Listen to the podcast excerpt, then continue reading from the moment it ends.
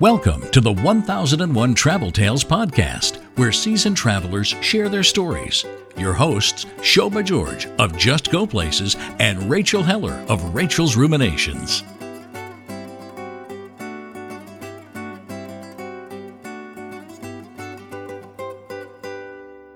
Today, we're here with Rina Mae Acosta, who is an American expat living in the Netherlands. She writes at Finding Dutchland about her Dutch to reality, and she's also got a new book out called The Happiest Kids in the World, which we would love to hear about because she claims that Dutch kids are the happiest kids in the world according to a UN survey. Is that it?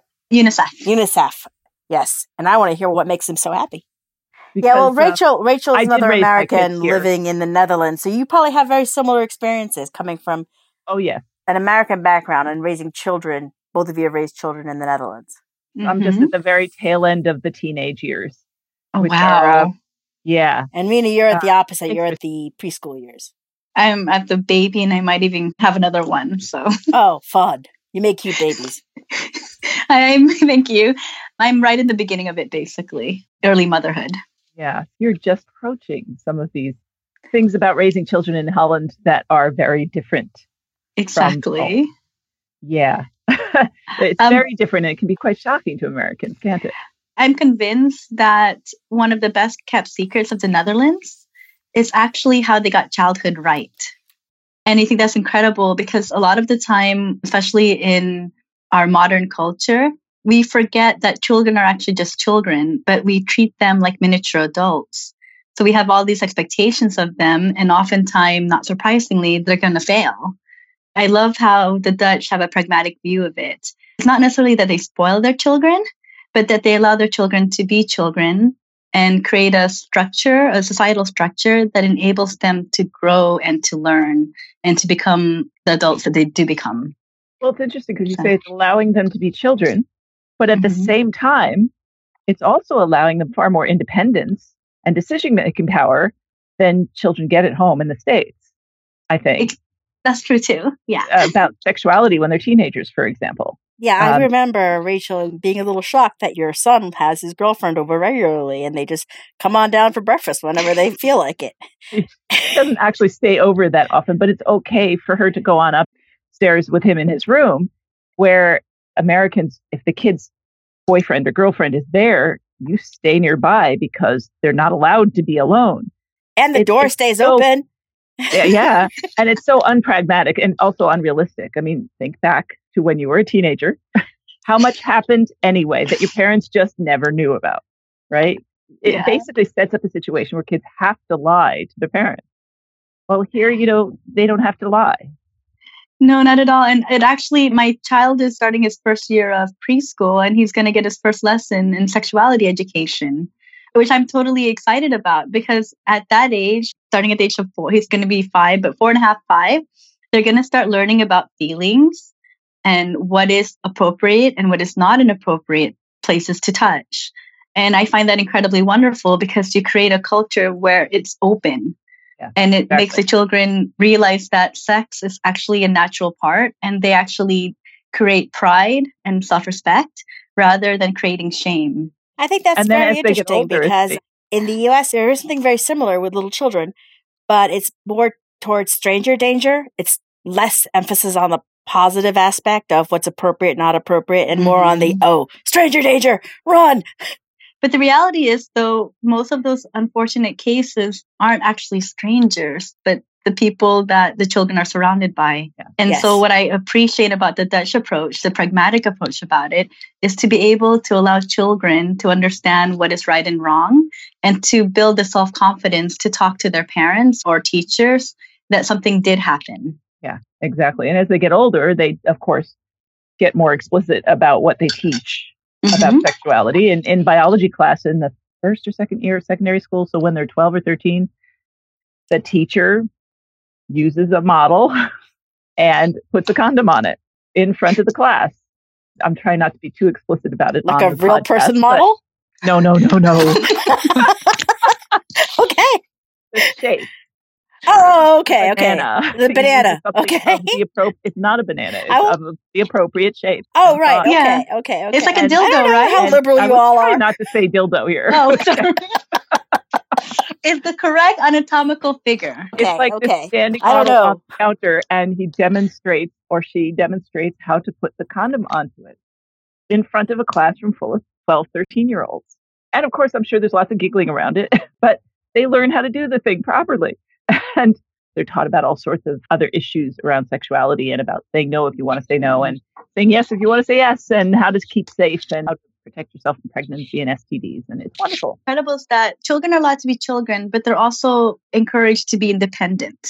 They're definitely not spoiled. Doing chores is a big thing, like helping around the house. They're expected to actually clean up after themselves Yeah. at age appropriate times. I know it sounds all perfect and everything, but it's just pragmatic way of doing things. Yeah. Like if you let children do their chores early on, it's not going to be a big deal when they're actually old enough to know that they're supposed to help out around the house. And if you ever come to Holland, you'll see kids at quite a young age on bicycles. They learn Yeah. to bicycle at about four. And they'll bicycle with the parent, of course, when they're that little, but starting it. I know my daughter was going to school on her own at nine on her bicycle. And it wasn't that nearby either. And she was going off on her own. And that's normal there. It's allowing them to get themselves to school. She would take herself to field hockey as well. And that's fine. That independence is important.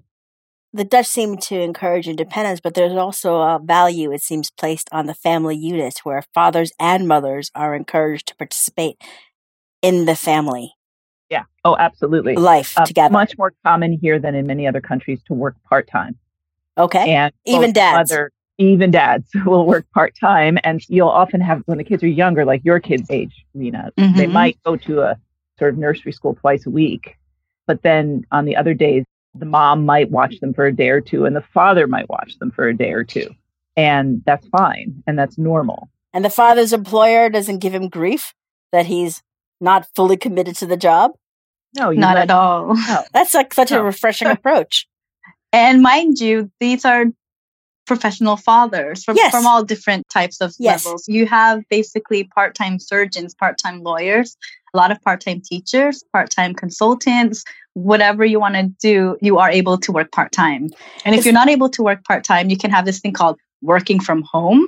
So technically, you're paid for full five days. But one of those five days you're at home, and the reality is you're really taking care of the children, but then you're making up for the lost time later on at night or when the children are asleep or in the weekends or whatever. on the weekend. How many weeks do you get off for vacation a year? Is it like the Um, Germans where they get like six to eight weeks? I think it's five, little bit more. isn't it? The minimum More than eight weeks? It depends on the company, but they basically get about seven to eight weeks of vacation, Wow. Is that in addition to national public holidays or including? Excluding national public holidays. Yeah, but it's useful to know that there's like seven weeks plus national holidays, which means that in addition to your potentially working from home or being more involved with your child's life in other ways, you also have a good chunk of time that you can have as family time on vacation. Mhm. and people go on vacation with their kids for long periods of time. And the most popular places I would say are Spain and France because Dutch people miss the sun. So they get in their cars and they go where they know they'll get some sun. or Italy. Yeah, Rita, you go to Italy a lot, don't you? Yeah, almost every single year. also emphasizes that the Dutch do go on holiday, but what I love about it, and I really appreciate this being a young family, is that they've learned to also go on vacations according to what they can afford. It doesn't all have to be luxurious and glamorous. They're pretty pragmatic about it. Like they'll go on camping holidays. If you go around Europe traveling around, chances are if you see someone hauling a trailer, the plates are going to be Dutch. They set it up at a campground somewhere in the north of Italy or the south Or of Spain France. or wherever or in France. yeah. And they'll stay there for weeks Mhm. in this campground. The kids will run wild and swim in the lake or in the ocean and they have a home base in this caravan. Yeah. And it's not that expensive. Exactly. They're able to still understand that it's really not how much you spend, but the quality of time you spend together as a family. So that's their real focus when they go away on vacation. And even if you're like a young family who can't afford a lot, camping can go a long way. That's what the children remember the most growing up. What they remember is the time they actually spent with their family doing family things. Yes, exactly. They don't remember the place very much. No, no. No. All hotels kind of blend into one. It doesn't matter so much Mhm. as the actual experience of doing something. Yeah, we go every year to Italy because I made kind of a mistake of going to Cinque Terre the first time around when I first arrived in Europe. And because I made that mistake, I always want to go back. I have It is never beautiful. been there. You've been there? I've been there, yes. And I was surprised that you took kids there because it's quite rocky. As beautiful as it is, it is quite rocky and it's not a place that you can let children run wild because then they'll just fall off the edge of a cliff, no? Or am I just being an American crazy mother? I'm a little bit of both, but I think that's because there's five villages, right? That's why it's called Cinque Terre. The village that we ended up in and that we go to every single year, and I would think it's actually a beautiful and safe place to bring your children, is called Monterosso al Mare. Yes, it's pretty. It's actually the biggest one, and the hotel we would stay in is called Villa Steno. It's set up on the cliffs. And I think what most people don't realize about the Cinque Terre is that it really still is a village atmosphere.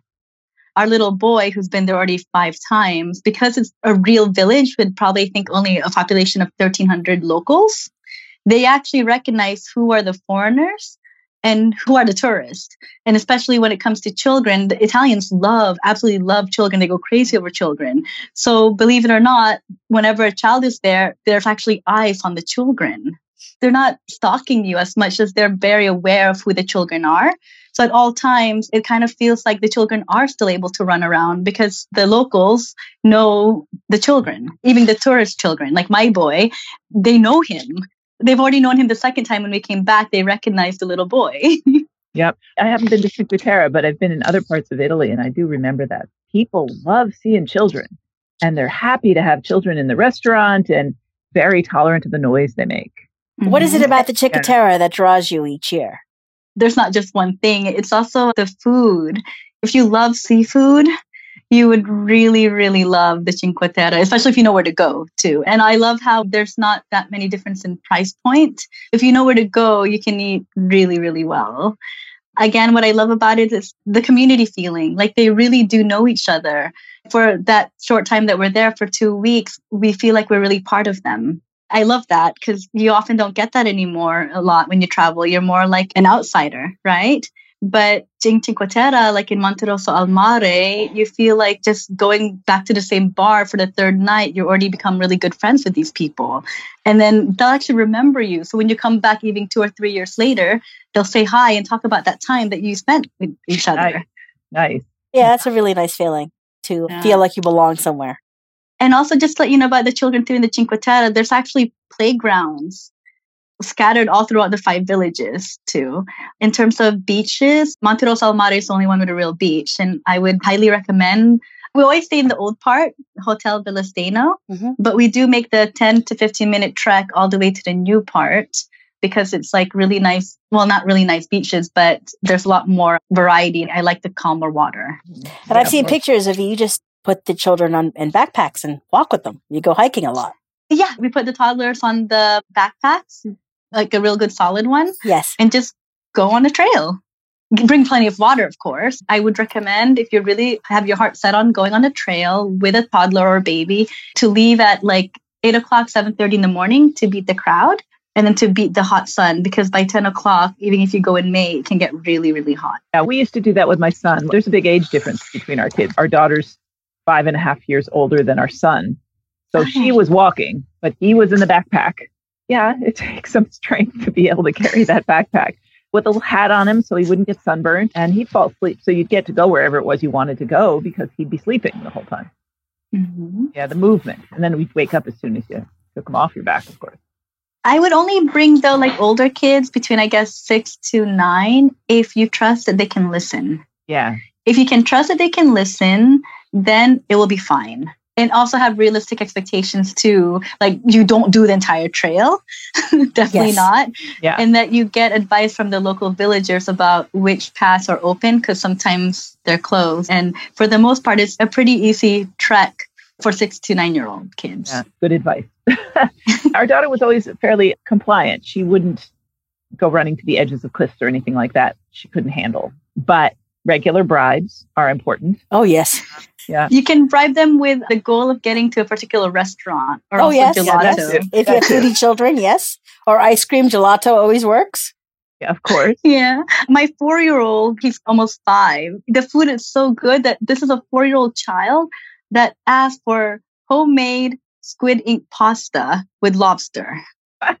Sophisticated. And he's a normal four year old child, but the food is that good that they make Wow. children fall in love with it too. How many four year olds who would really know? He'd call it black pasta, but it's really the squid ink. Well, with my daughter, it was often just about was it something that we were walking to that she wanted to see?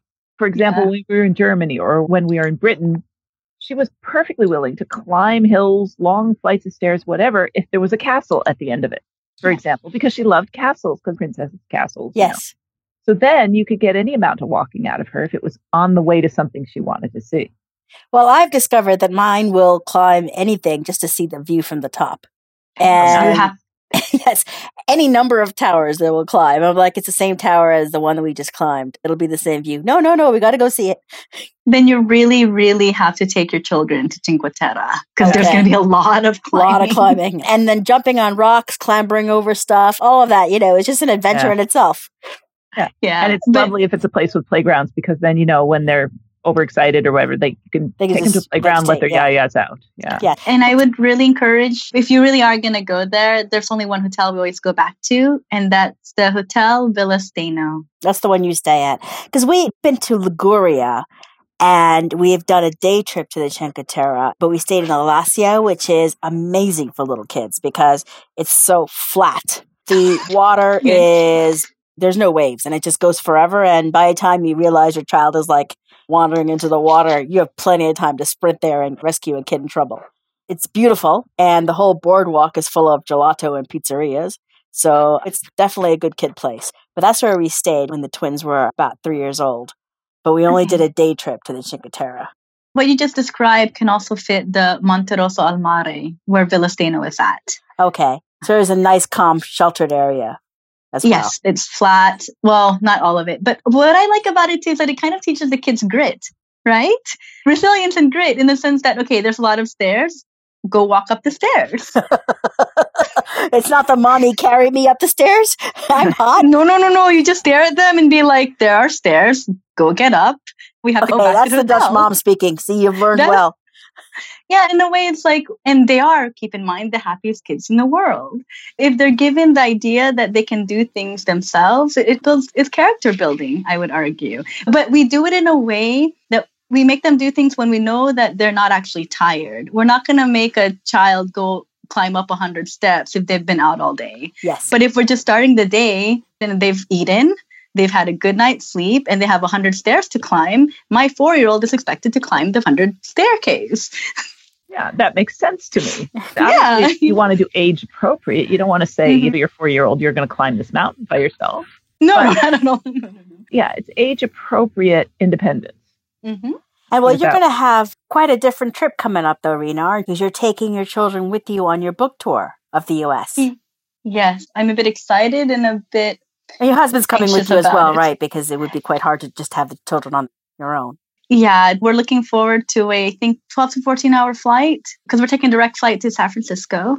Wow. And then flying from San Francisco to New York. And in New York, we're going to visit Philadelphia too, and also Washington, D.C.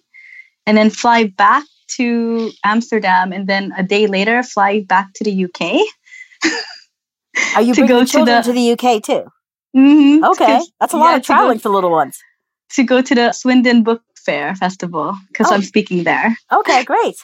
It must be really exciting promoting your book like this all over I the think place. it is. It's, it's, I haven't been home in five years too because I couldn't handle putting Oh. my little boy, a four year old, in an airplane for 12 hours. I couldn't do that to myself or the passengers.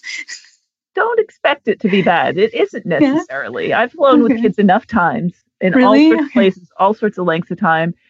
Really, you give them something to do, a Yeah. tablet, a phone, the little seat back screen, Yes. then they fall asleep.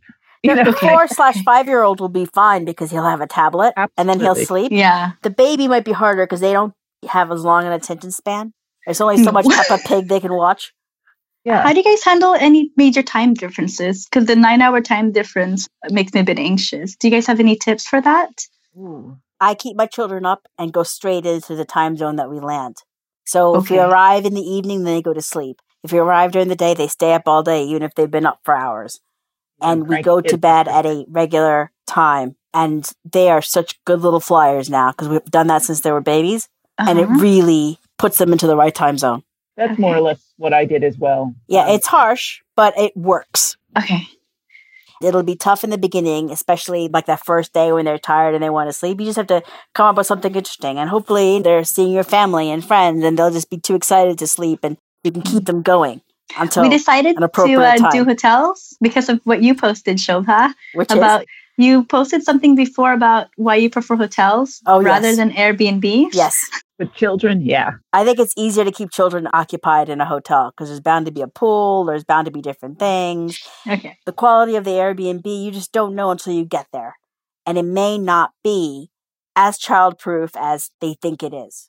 But with older hosts. kids, Airbnbs can be great because you can book a whole apartment and it's got a kitchen and it's a home Yes. and you're not going to bother other guests when Yes. they're running wild in the hallways. When they're older, past the point where you really need childproof as much, Airbnb Uh-huh. can be really useful. Yes. Okay. How long are you in the US for this book tour? How long in total will you be away I will be away in total for about three weeks with the kids the whole time?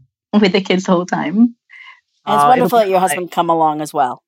Yeah. Oh, most definitely. And for the most part, I'll have plenty of extra babysitters Mhm. to help us. And the kids will end up spoiled rotten, but that's fine. it's what you do on holiday. Frankly, they're also working because they have to show how they and why they're the happiest kids in the world. Exactly. Your children are your product have to- demonstration. Oh my goodness. Okay, I'm getting pictures here of you sitting at a table at a book signing in a bookstore with two kids with like robotic smiles on their faces. or you know what children do? They always do the worst thing possible when you want them. I can see them having complete tantrums too, just because. Oh, I need you to be happy. Uh, today I'm not happy. I brought both my boys to a book reading in The Hague, and my little boy clearly at times said, This is too boring, Mama. and then he would just get up in front of, he's not shy at all, which I totally love. He would come up to the reading stage and sit on my lap and say, Can we please finish now? Do I look happy, Mama? No, I do not. exactly. Like, I don't really want to be here anymore, which is part of what the book's philosophy was, right? And letting children be confident enough to say what's on their mind, to express how they Yep. feel. they can speak their mind and they're allowed to have an opinion. Mhm. Absolutely. and You know, I've encouraged. seen- I'm it's not, even allowed. It's one who- encouraged to have an opinion. Yeah. Yeah, they're encouraged. They're trying to express their opinion, but they're too young to express it. So they end up melting down and having a tantrum, right? In public, in the supermarket. Yes. Classic situation. But in Holland, you'll actually see the parents just stand there and wait. hmm They'll just stand there. The kid will be shrieking and everybody else will be looking at them, but they're looking with sort of a, an understanding smile. We know what you're going through. you know? Yeah, like And, soli- you, it's more about stand there and they'll wait. They'll Yeah. To be fair, I did that too because I just felt like there's nothing you can do that will embarrass me. So just get it over with. Yeah. and when I get older and I'm going to be like senile, I am so going to embarrass you. But this is just you just you just go on and throw your tantrum in the supermarket, But- but, just but the don't not point get is candy. but here you won't get the nasty looks from people. Oh Why yeah, can't no, I did get those, your but I was like. I don't care. I lessen tantrums because I follow what they call rust and regelmaat, so rest and regularity. The children basically, their life is so boring that they know exactly what to expect. And I think that's absolutely perfect from the ages of zero to six, basically the ages where they can really get into tantrums.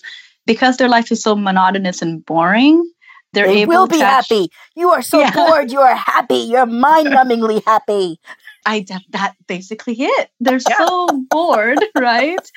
Because what's really going on in the modern world is that the little children, starting from babies, I'm convinced they actually really are overstimulated. Yeah.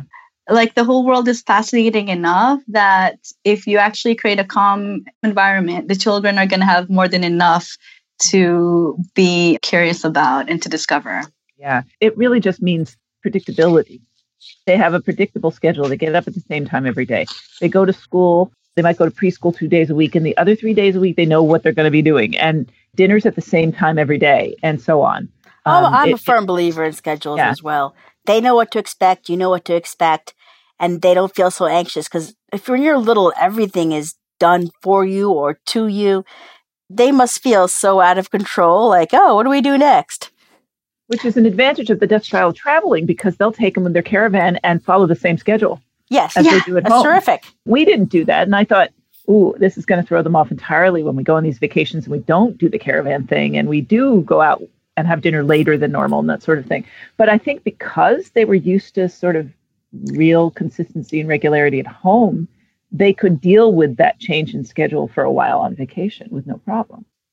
I like how you put it, Rachel. And then maybe that's why they're able to travel everywhere, right? Like wherever you go, chances are you'll run into a Dutch family. Everywhere, everywhere.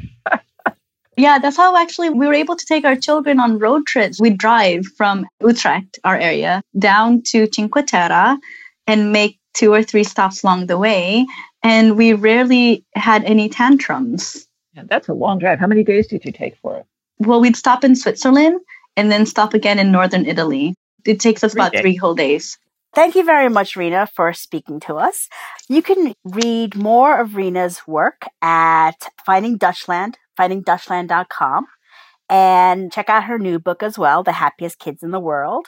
It is already out in Europe and the UK, and will be out in the US in April, I believe. April 4th.